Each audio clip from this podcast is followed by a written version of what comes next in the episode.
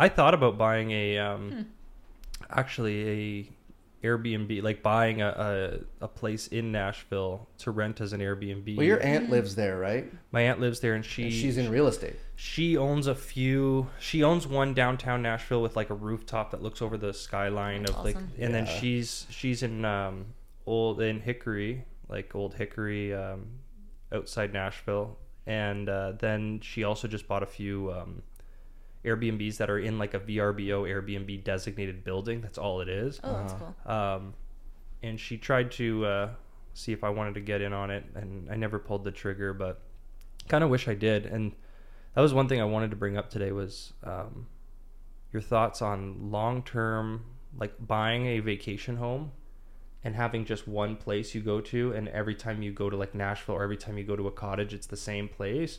Or are you the type of person that would rather not own a place and just short term stay wherever you go? We're yeah we we're we've had this conversation, um, Joanna and I, and um, we're the type of people that love new experiences. So I don't know that we'll ever own a cottage personally. I I think it's great for people that do, but I just love the fact that a when I rent a place that's not my own, I don't have to maintain that yeah, place, That's the best part. right?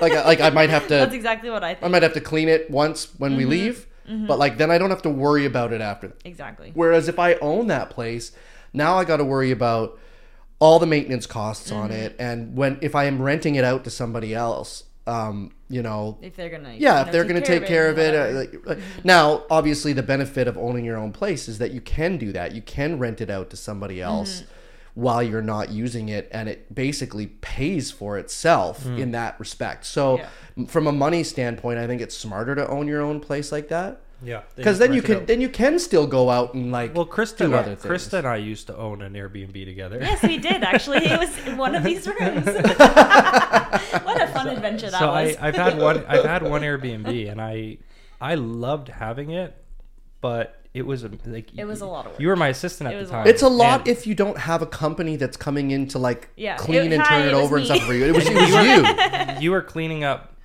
hair every Everything. time and Ev- puke. everything. puke once or twice. It wasn't. Yeah, but Makeup was a big one. makeup all over like Everywhere. Mm-hmm. every every single pillowcase was just like I swear people just like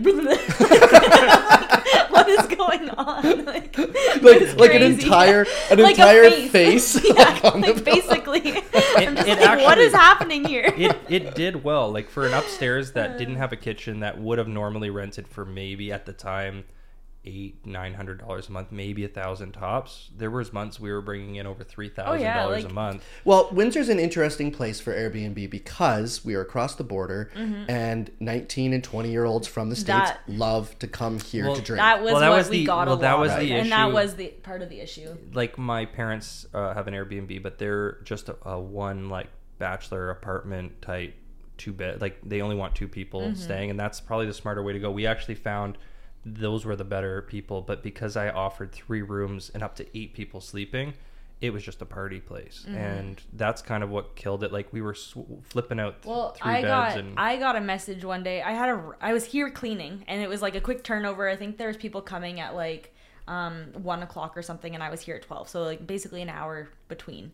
And I'm like cleaning up and everything, and then I get a call from like an unknown number, and I'm like, "Hi, who's this?"